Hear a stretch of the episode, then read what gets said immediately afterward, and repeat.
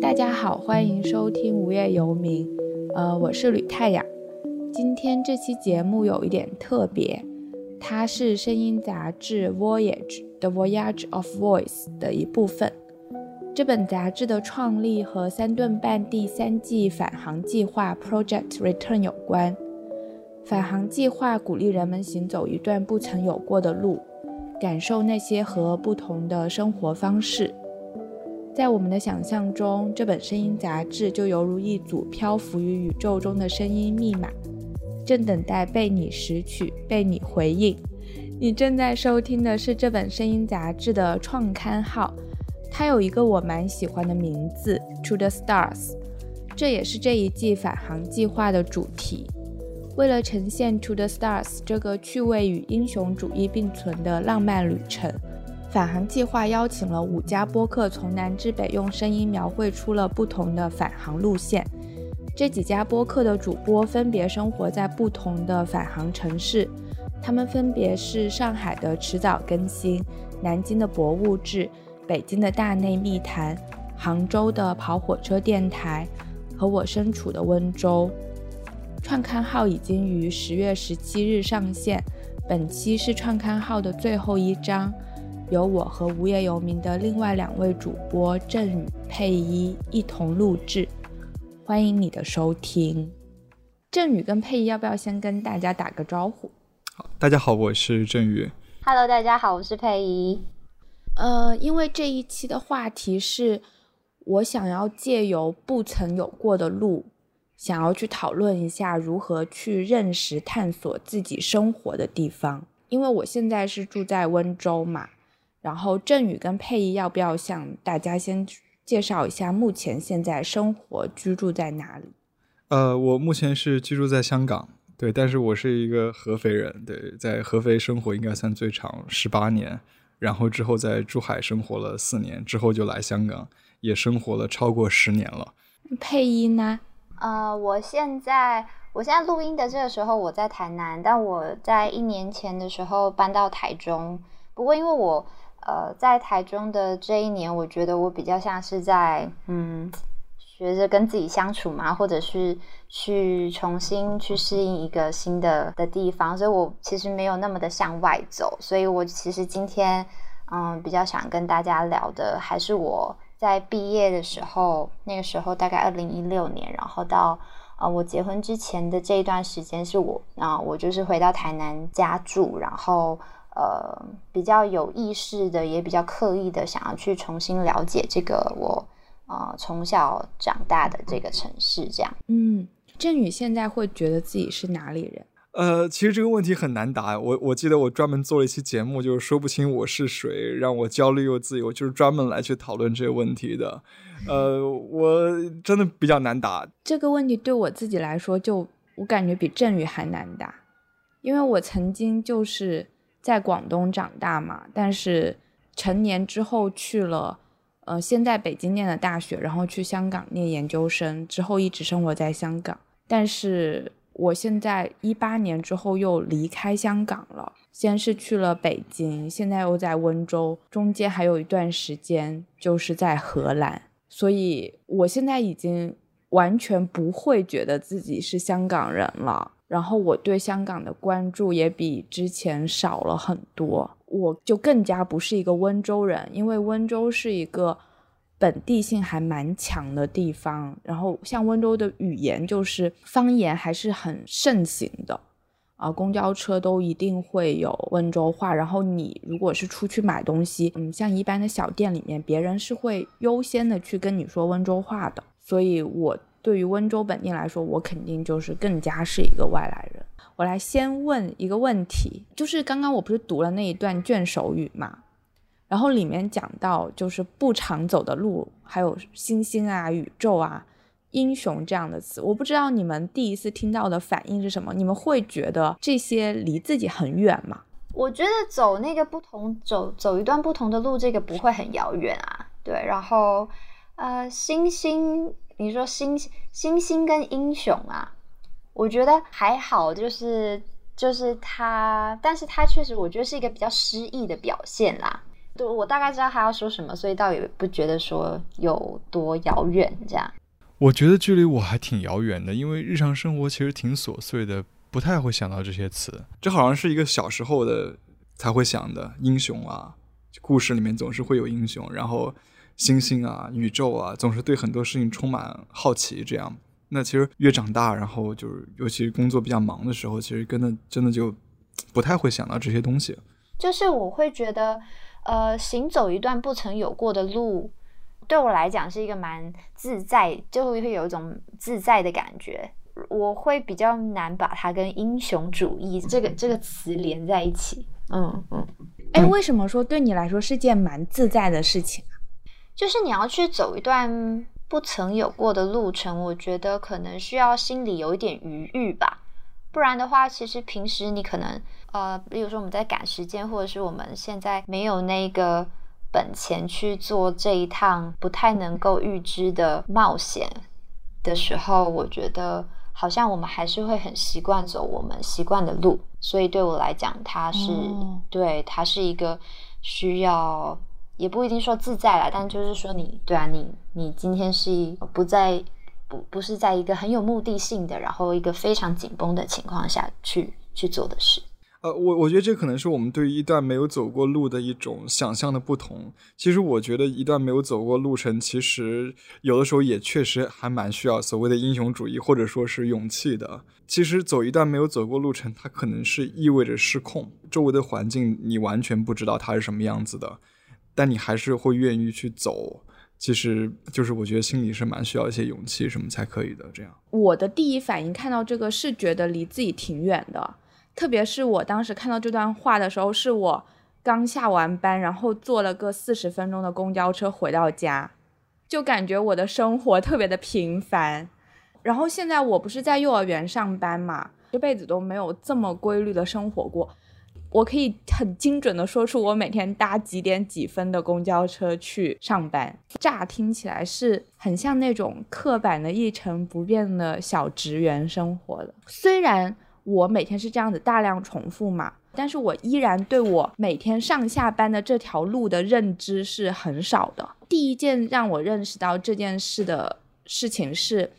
我要给我们班的小朋友上森林课，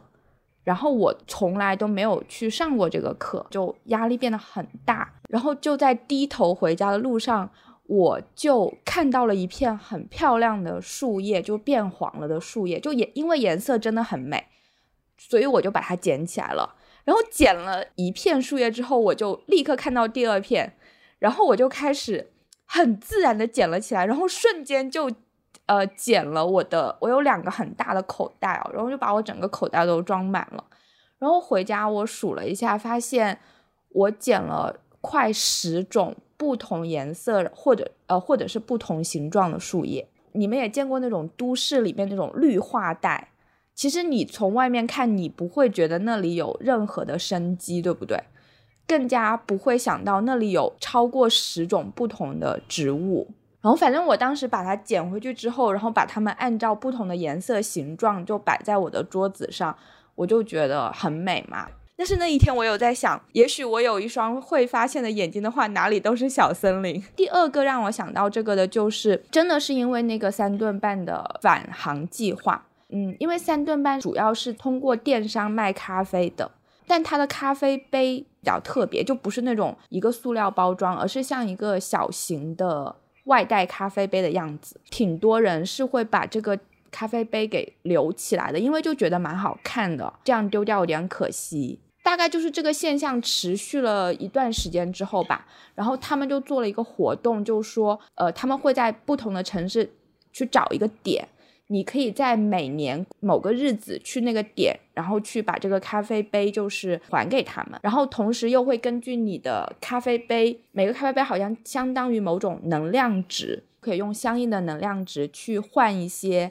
算是小礼品吧。但那些礼品还蛮好的，因为我之前工作的公司，它也它的那个礼品也在这里面。然后呢，今年就是在。呃，温州有一个返航点嘛，叫做浩美术馆。我是因为这次活动的原因去查了，才知道它是浙江首家夜间美术馆。所以你下班之后，你也可以去逛。你知道它在哪吗？它竟然在我就是工作的地方步行五分钟之内。然后我每天都是坐那一站公交车从他门口下车的，但是我从来都不知道那里有一间美术馆，然后我也从来没有进去过。就是像你说的，因为我是在那很紧张的上班跟下班的状态中，我就没有那样的闲情，就是其实就是往我下公交车的地方往里走两分钟就到了，但我就是没有闲情去走那两分钟。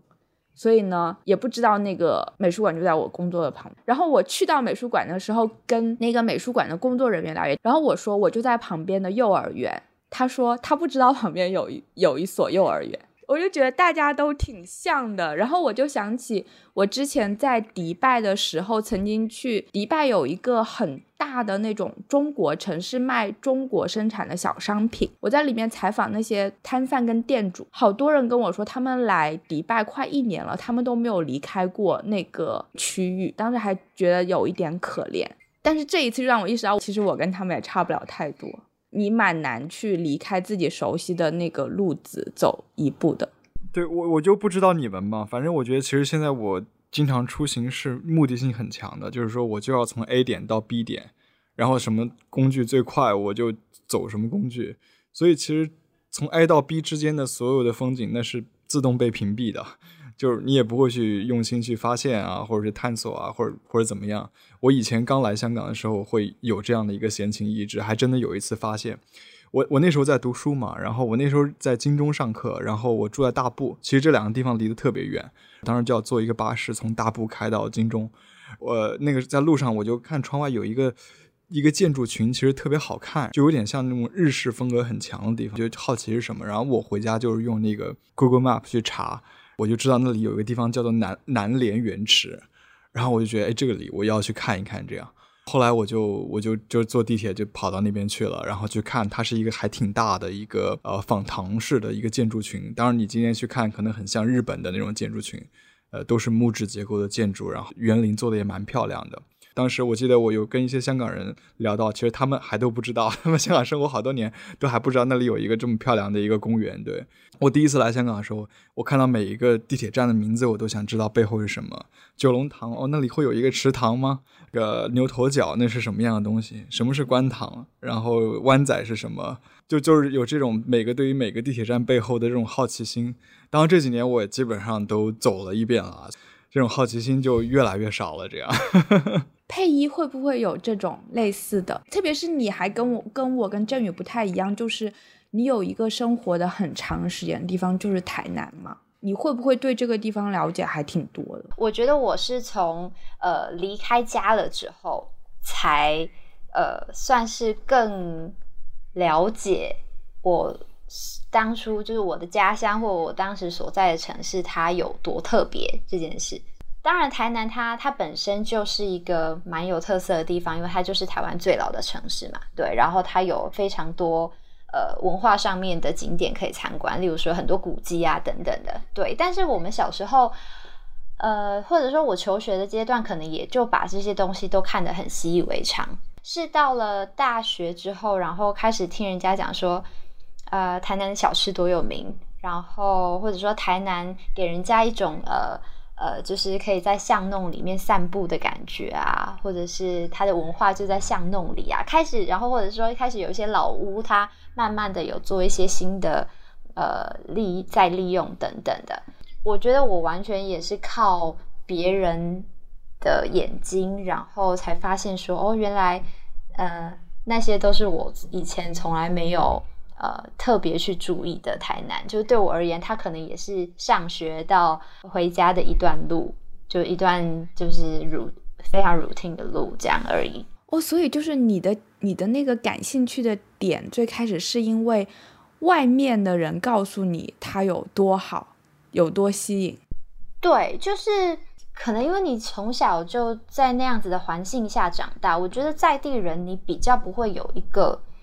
嗯，就觉得说这有什么特别？因为它就是你日常的一部分嘛。还有一个，我觉得一个比较大的差别就是说，因为你从小就在这个地方生活，所以你比较没有一个比较的的基准。你没有到一个，例如说像台北或台中或高雄那种，呃，一个非常棋盘式的，然后已经经过非常完善的现代都市规划过的城市，你不会知道说，哇，原来台台南的街道巷弄真的是这么迷你这么小，然后你不会发现说，原来呃，在那样那么小的一些巷弄里面，就有很多很可爱的小店，或者是说，呃，会有就是。很很有在地味道的的一些景点在里面，这样就就是它，我觉得它是一个需要互相参照下才有的发现。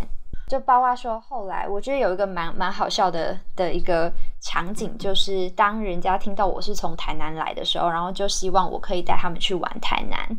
可是当我第一次担任这种台南的导游的时候，其实，在事前我是先问了一个我在台南读大学的朋友。然后我很就是我很急着要他帮我，就是就是就我就临时抱佛脚就对了，因为我我其实不太知道，呃，到底有哪一些景点可以去走走，然后有哪一些那个呃真正好吃的东西，所以其实是一个从外地来，然后在台南，呃，因为他的大学生活在那边的人，他其实是比我这个在地的人还要懂这样。哦，所以你问的那个同学是在台南读大学，但他本身不是台南人。对对，所以你是去问一个外地人，台南哪里好玩？对对对，就一开始的时候，就在我还没有呃真的那么就是熟知这些台南的景点的时候，我是需要先向一个外地人请教，所以我就觉得这其实是也是蛮讽刺吗？但反正就是一个我现在想起来会觉得有点好笑的的经验，这样。我我小时候的对比就是感觉我读书的那个地方惠州好小好破。好贫瘠，然后我的参照系都是什么北京、纽约、巴黎，然后就觉得天呐，我就生活在一个穷乡僻壤的地方，然后就想离开那里。我我其实也有类似这样的经验，就是我其实是就我现在我我从小生长的地方，其实不是你们所大家所熟知的那个最市中心的台南。对，就是那个文化古都的台南，不是我其实是在台南市区的边缘的一个区域。其实从小人家说那种呃什么古迹啊，或者这种呃文化资源啊，或者就是就是那个典型的台南，对我而言，其实也是要去到市区才可以享受，或者是才可以看到的。所以其实嗯，对我而言也是有一些些遥远。对，但是我后来因为就是回台南的这一段。嗯，那那几年，其实我因为工作关系，然后有去参加一个，就是我们家附近的一导览的一个课程。就是在那一门课的时候，我才发现说，哎，其实，呃，我我们所在的这个区域，它其实本来就是台南市区以外的人，他慢慢的想要进入市区，或者是说，呃呃，想要去好好的。拼一番事业的时候，他他所定居的地方，呃，就是他其实是有一股很草莽的气息，或者是说他其实是有那种很拼命三郎的的的这种文化在里面。它是比较工人阶级的的一个区域，在以前来讲，对，所以那我那时候就会觉得说，哇，我其实从来没有从这个角度去理解过我所在的的这个区，原来是可以用这样子的角度去。观看或者是去诠释的，对，因为以前就总是觉得说那些很有文化的地方，其实为什么我我我我们我们这一区没有？我们为什么没有一个看听起来也很厉害三四百年的古迹？嗯，或者是为什么我们好像没有？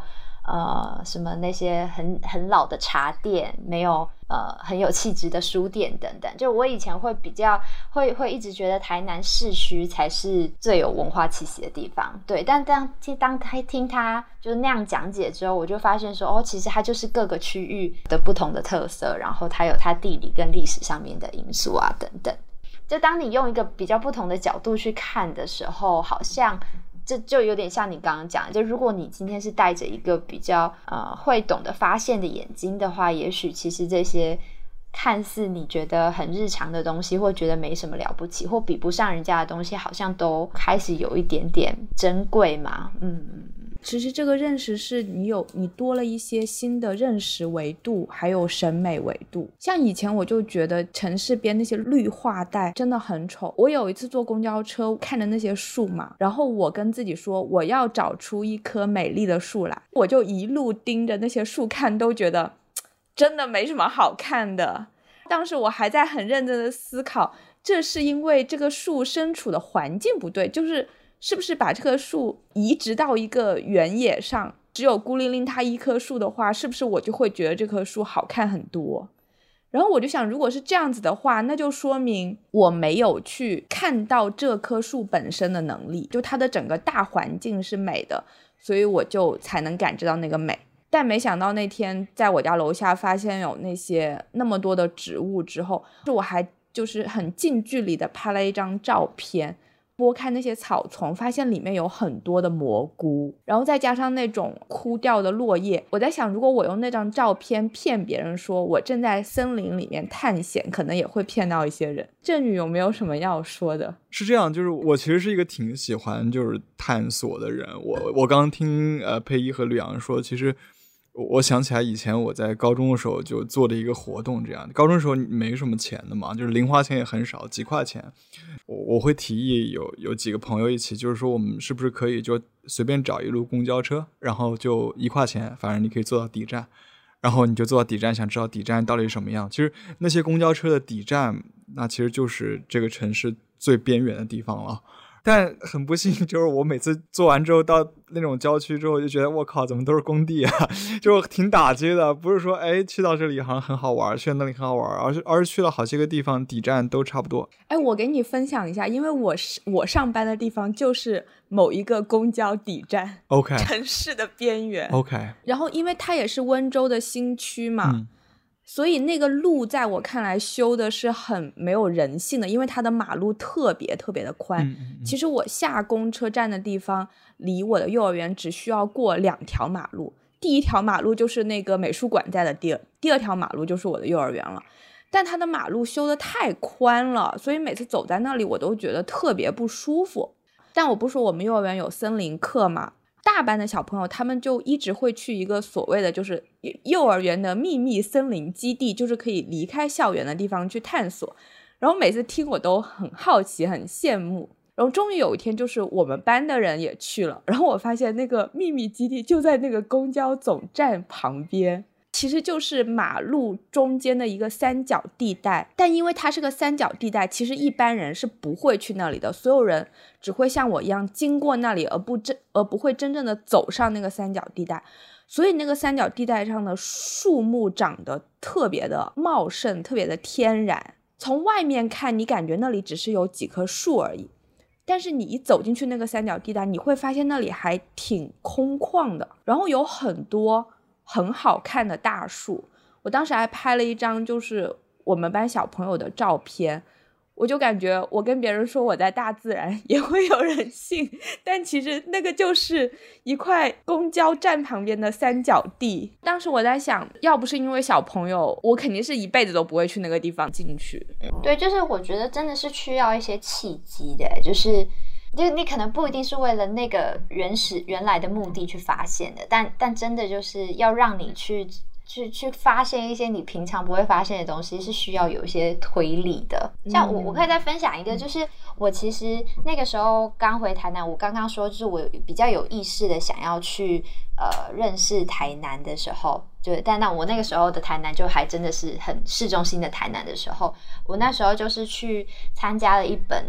算是社区杂志的的采访的工作，呃，我因为那个的关系，所以我必须要去采访安平，它其实就是台南市区的海边的比较靠近海边的区域，呃，也是一个很有文化历史的地方。其实我从小到大对安平的的印象，全部都是那个安平老街，就是其实台湾的老街很多时候都一样，就是很很商业化，然后呃人很多，对。然后，所以我我们我我从小到大对那边的印象大概就是那条安平老街的样子。可是是因为呃去采访那边当地，他们那时候正在做一个音乐季，还有就是他们想要去做一个呃叫做风师爷富裕计划的呃的一个活动。那风师爷其实就是因为其实安平的居民他们当初是从澎湖过来的，那其实风师爷算是呃他们当地一个很重要的守护神。对，那他们都会把这样子的一个呃守护神，就是他做好之后会把它安在那个呃家户的屋顶上面。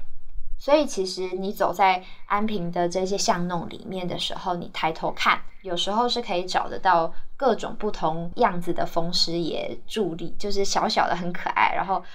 在在那个屋顶上面。可是其实我从小到大，或者说你现在在安平老街看到大部分的那个吉祥物都是。剑师就是呃，另外一种更常就是更常见的一种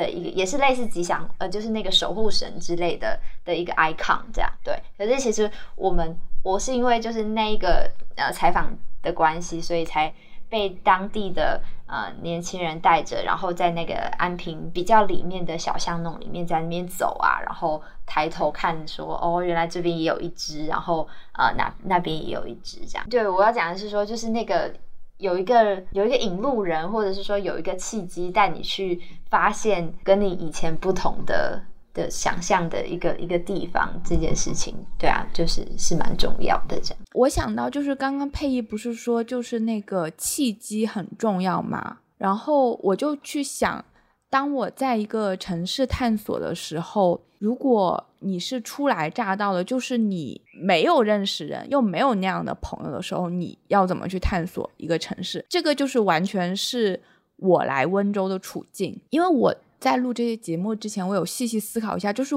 我来温州是我这辈子这么多年来第一次去到一个地方，我是既没有工作要做，也没有书要读的，我只是因为有家人在这里，所以才来这里。然后这个对我造成的影响就是，我突然变得没有了自己的空间，就是我没有自己跟这个城市去。相连的渠道，因为我所有的社交圈都是从家人那边延伸过去的。我其实之前从来都没有去清晰的意识到这一点，但是我很快的就可能是下意识的吧。我在温州，我就有自己出去，然后无目的的走。那时候我对温州也一无所知，而且温州在所有人的印象里面，就是你不会在任何的生活方式地图上看到任何跟它有关的东西的一个地方，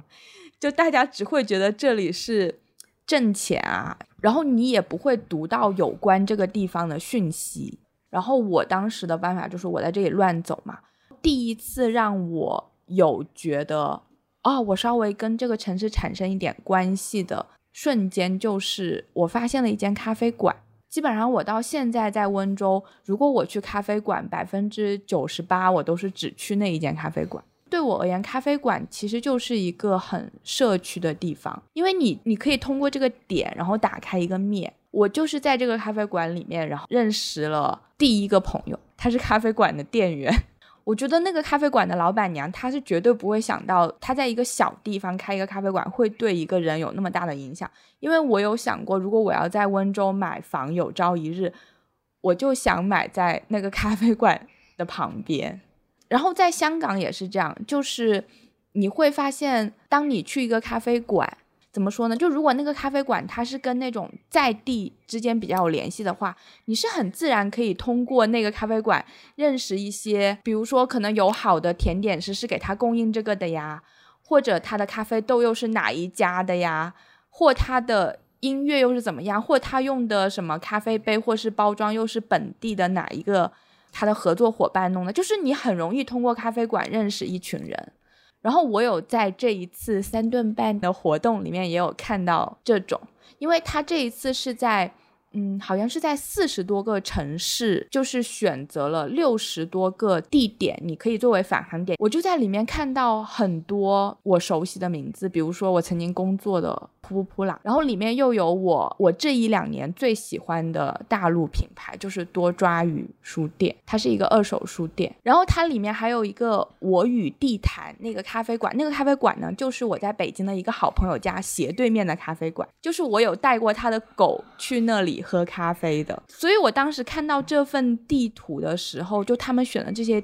点，我觉得很亲切。我不是说我是一个没有家乡的人吗？但是呢，我感觉我就是用这些东西建立了一个自己有归属的地方。社区对我的吸引力是很大的。我有认真想过，如果以后我真的想要在哪个城市安居下来的话，就是我一定会找找到一个社区一样的东西。我我感觉我是蛮难只只依靠自己的家人，然后在一个地方生活。所以当时我自己一个人在温州乱走的时候，我就感觉我就特别想长出一些跟我的家人。没有关系的东西。嗯，正好说到这里嘛，我就蛮想问一问，这一次你去那个浩美术馆参加返航体验的感觉怎么样呢？蛮让我吃惊的，因为我有个特别不好的习惯，就是我常常出门手机不充电，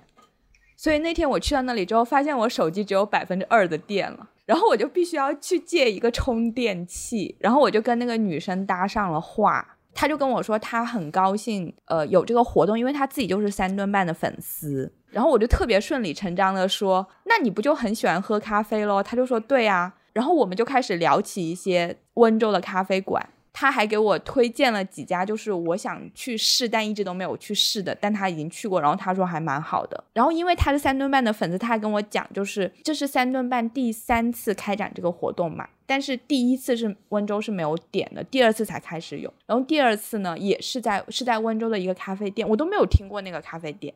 然后他就跟我说，那个咖啡店还挺好的，那个咖啡店的主人也特别厉害，是拿过什么咖啡比赛的冠军之类的，然后也特别专业。然后他又跟我说了，另外一个咖啡馆的蛋糕很好吃，我已经跟我的大学同学约定了，下周六或日我要带他去野餐，然后我就要去。那间咖啡馆买蛋糕，然后带他去，嗯，就是我家附近的那些领地。然后最后那个女生还特别大方的加了我的微信，我就感觉也许多一些机缘，我们也有可能成为朋友吧。然后那个时候我就感觉出门走走还挺好的，因为那一天是星期天嘛。我本来是我不知道你们有没有那种感觉，就有时候你不想出门，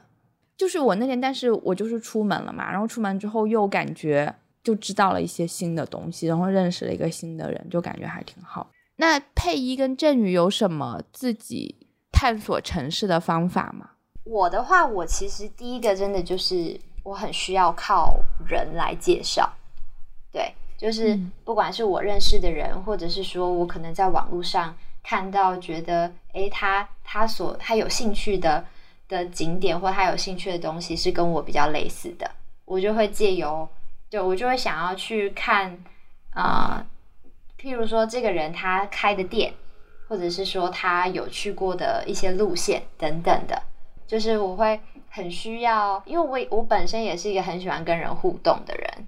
所以就会觉得对我而言，一个地方有它的意义，或者说让我而言有，就是对我来说有你刚刚讲的那种归属感，我觉得人是一个非常必要的关键，就是我是借由这种跟他互动。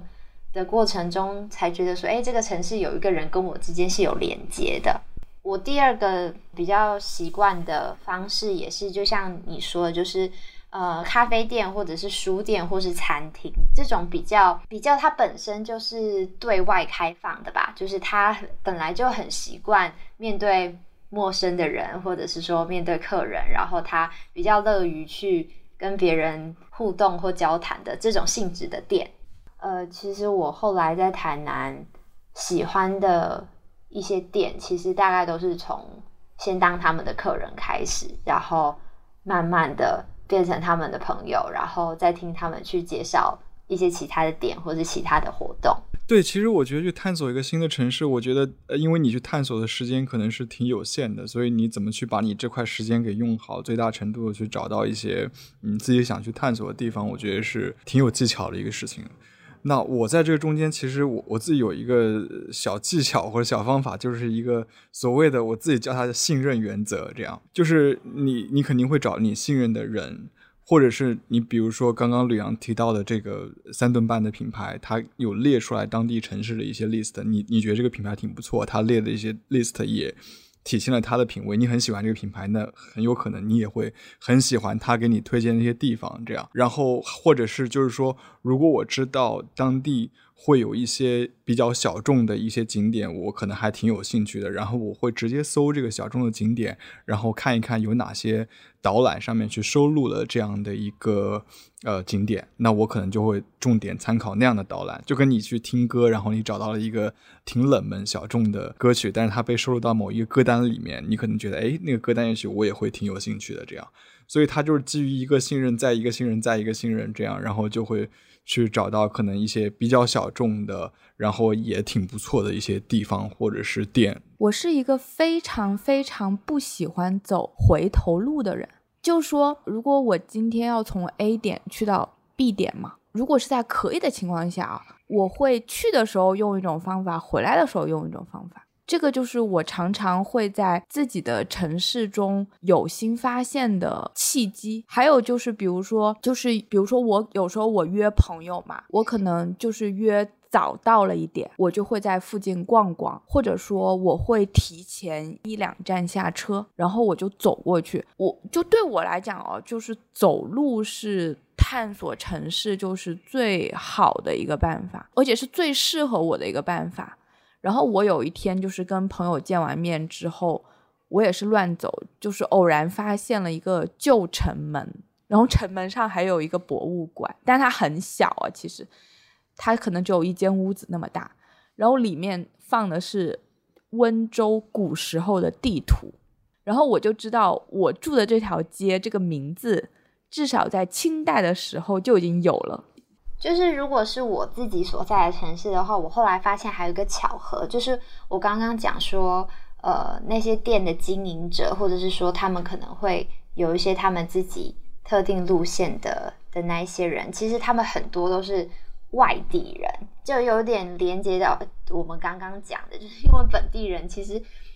其实我觉得你要一个本地人，然后时时用一种哇这个好特别哦，然后我我所在的环境好棒啊，然后的的的这种眼光去看，其实也有一点尴尬，或者说其实也是很耗费精力的，因为他真的就是他就是太日常了，对。但是我觉得外地人他真的会有一个，就是你们刚刚讲的，就是他有一个比较基准，所以他知道说，或者是说他其实有一个呃，他毕竟都来到这边了，然后他有一个。更想融入在地或去认识在地的一个动机，所以他他的眼他的视角或者说他他他看到的东西其实是蛮不一样的。就像就像我来温州之后，我不停的跟我大学同学说，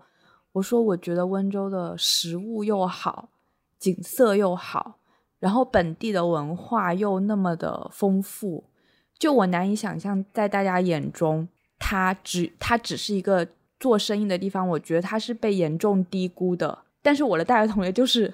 听了就是那种一脸懵，就是会觉得本地的温州小孩都觉得这里很无聊。哦，还有一个，我觉得就是说，如果你是在地人的时候，你会很习以为常的觉得你身边的这些存在它是理所当然的，而且你会觉得它会一直存在，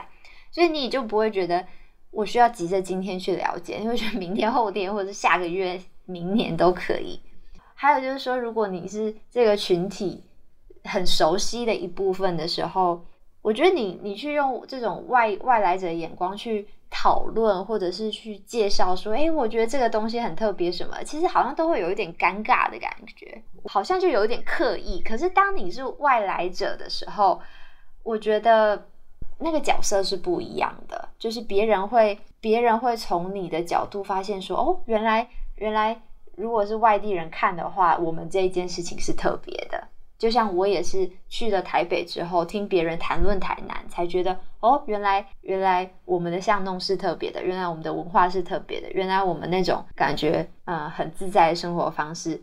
对别人而言是特别的。这样，但我就是有来到温州之后，我有想要多认识这里哦，除了因为。我想要构建一部分就是跟家人无关的自己之外，还有一个原因就是跟我在香港的生活经历有关的。就是我觉得是从在香港开始生活之后，我才开始意识到本地的价值。然后这种本地的价值就会让我越来越不想要去。我不知道佩一，你你当时从台北。回到台南是不是有一部分原因是因为就是你不想要在一个大城市，因为台北在台湾应该也是最大的城市嘛，就是你可能想要去发掘一些就是不那么中心的东西，我就是觉得，对于现在的人，现在的我来说，如果我不是在温州，如果我去到另外一个地方，我也会是想要多知道它本地的东西。我很想要见到那种，就是每个地方。都很丰富，而不是说只有几个地方才是最好的、最丰富，然后大家都要去那里。但我这种自觉是跟香港很有关。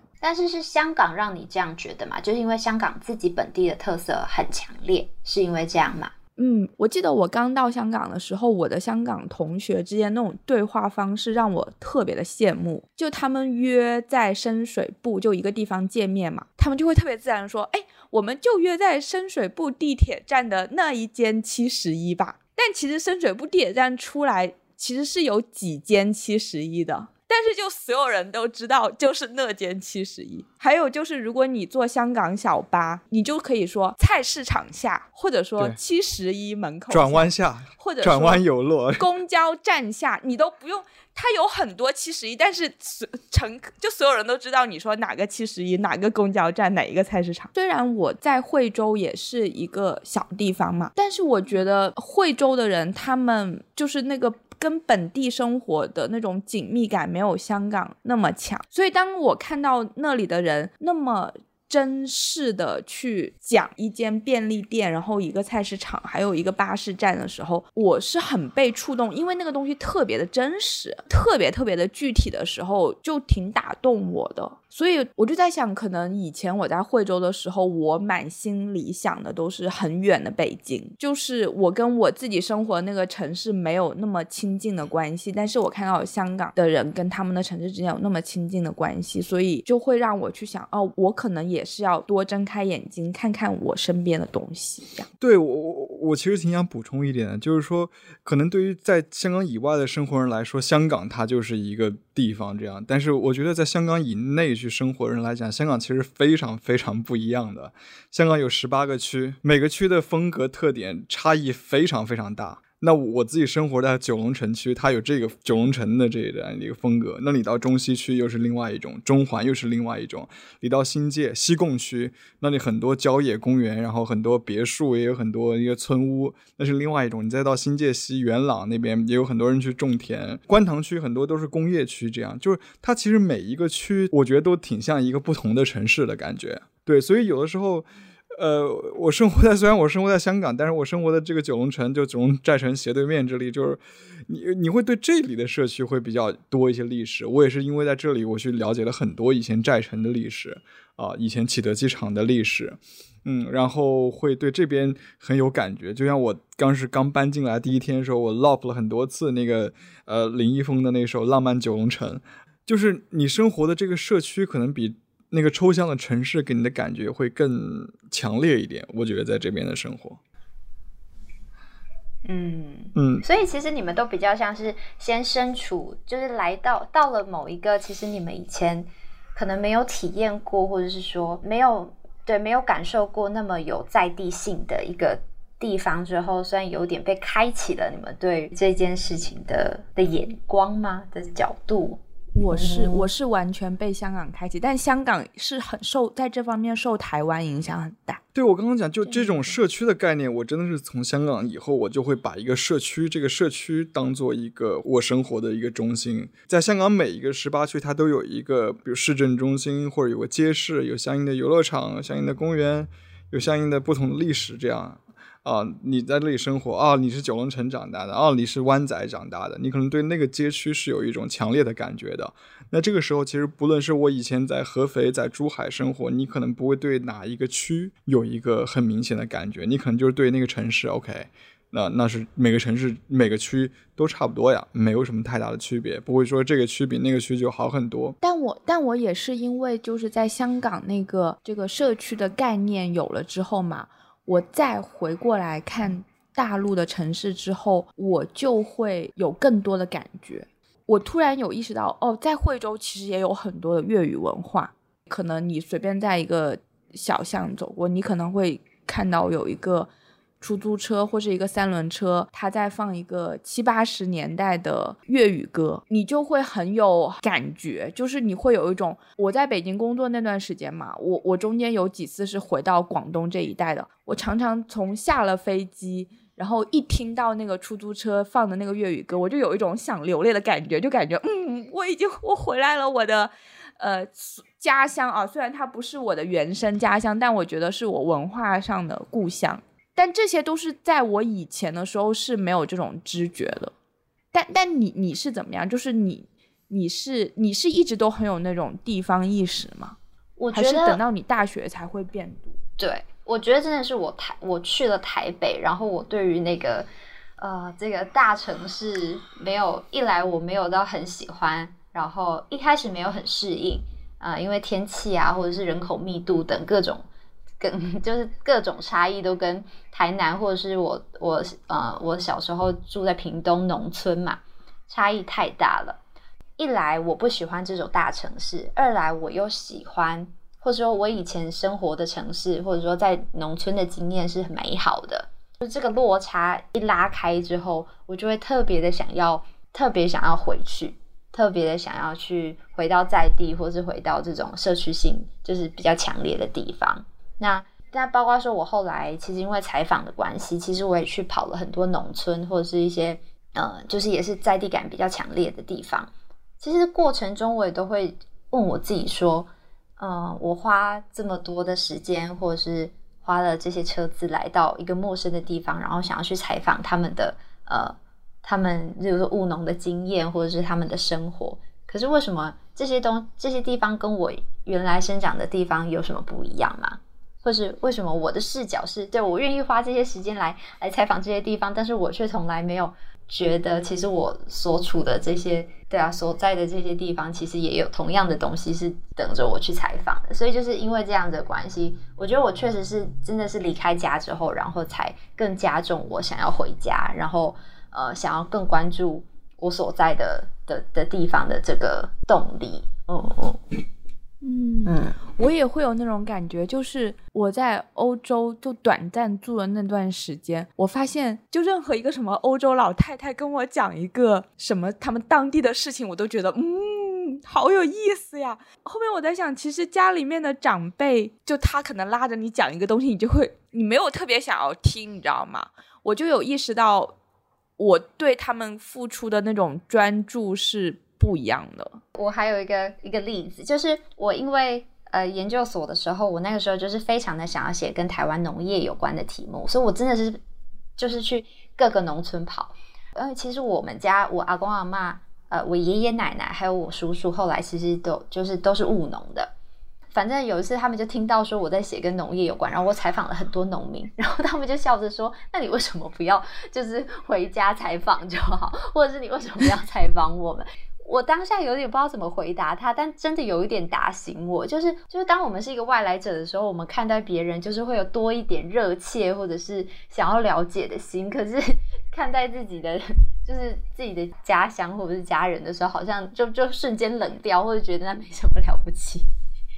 振宇也会这样，对不对？对对对，上次做完那期身份认同的节目，就是被别人吐槽说这个怎么作为一个合肥人这么没有文化自信。然后给我上了一堂那个乡土教育课，跟我讲了讲这个合肥这个历史上出过多少名人，然后现在又是什么四大科教城之一。但事实上这些东西我其实都知道，不过它并没有影响到我的这个所谓的吐槽哈。可能我想有时候你对一个东西或者说一个地方就是越熟悉，而且感情也越深，你就越能发现中间的一些弊端。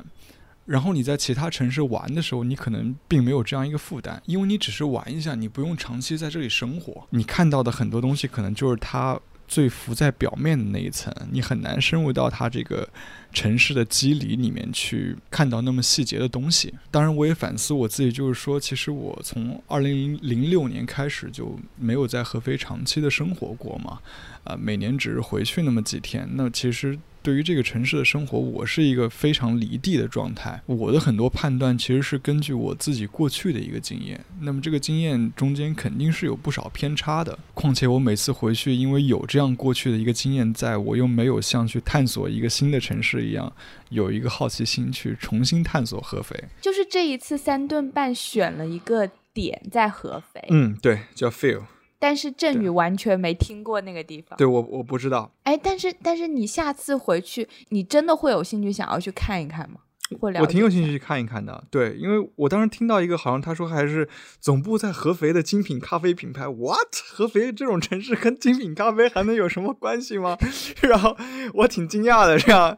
我我自己印象中的合肥就是一个，哎，怎么说呢？哎呀，就是挺土的，然后也没什么好说，繁沙课程的一个一个地方嘛，又挺无聊的这样，然后对，跟精品咖啡你可能。你想着我，我以前想就是我，我有时候好羡慕我，我上大学的时候，我说好羡慕有一些人，尤其那时候看台湾东西很多，我觉得哎，台湾太棒了，我开个这种小店，然后各种各样的东西都特别好。我想我在合肥开，我靠，几个大老爷们过来就抽个烟，啪啪啪，那里面乌烟瘴气。我说我说开玩笑 不是吗？这样，对我觉得哎没办法，没这基因，没这基因这样，对我我经常会这样，然后所以我听到了之后，我还是会挺。挺诧异的，而且他们还做了一个精品咖啡品牌，而且好像做的还挺不错的，所以我回去还真的想去去看一看，然后也挺好奇他们为什么会选择在在合肥这样的城市去做啊？对，我蛮佩服这些人的，嗯，就是我来温州之前，我对温州的咖啡馆所抱的期望就是零，但是我在我在温州遇见的那些咖啡馆，是我就是我去过的所有的咖啡馆里面都最喜欢的几间之一。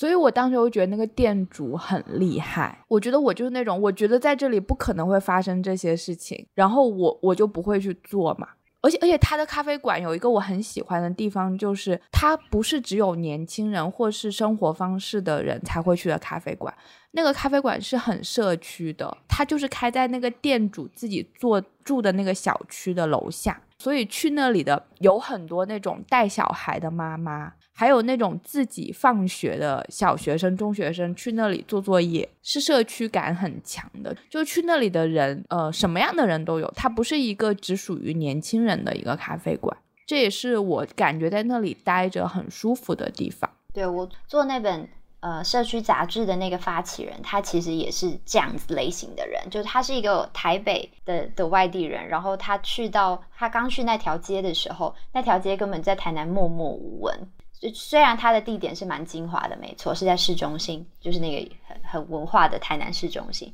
但是它就是市中心一条默默无闻的街。他去的时候，隔壁的老奶奶就还问他说：“你要搬来这边卖东西哦，那你会很惨的。”但是他就是默默一步一步的，就是包括他做了这个呃做了这本杂志，然后他他还把他的就是他们办了很多地方性的那种小型的音乐会。做了很多比较游击性的活动，嗯，然后他后来还把他那一栋房子，他一楼是他一楼是卖文创商，那文创商品跟衣服的，然后二楼呢，他就拿来做那种呃，就是说那种免费的市集，就是你有呃想要卖的东西，你都可以放免费商店啦，嗯嗯嗯，然后你都可以放在那边，然后三楼他还做成了呃一个社区型的交易空间，就是他让大家把他的那个漫画。漫画不要看漫画，或者是说想捐出来漫画都放在那里，就是做了一个漫画店跟一个可以打桌球的地方。振宇也去打过，嗯，是的，是的，输的很惨。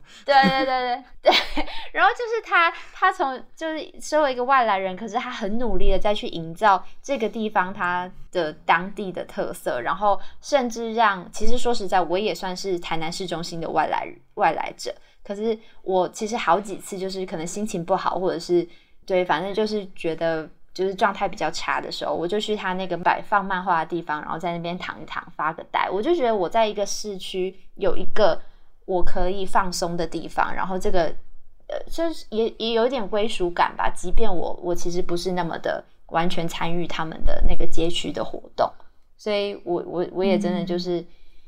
对啊，很敬佩这些第一个决定要把。这些资源，或者说想要去把力气投注在这些地方的人，嗯，好的，谢谢佩一。呃，聊到这里，我想我们这期节目也差不多了。最后呢，我也很想感谢支持这期节目放送的三顿半。那么这期节目呢，也是声音杂志《Voyage》The Voyage of Voice 的一部分。这是一本伴随着三顿半第三季返航计划而创立的声音杂志。返航计划鼓励人们行走一段不曾有过的路程，感受那些和而不同的生活方式。那么在这期创刊号也邀请了五家播客，包括迟早更新、博物志、大内密谈、跑火车电台和我们无业游民，分别从各自所在的城市返航点出发。体验充满无限惊奇的返航旅程。从十月十七号开始呢其他几间播客已经陆续推出了节目。我们这期节目是这个声音杂志的最后一章期待在下次旅程中和你再会。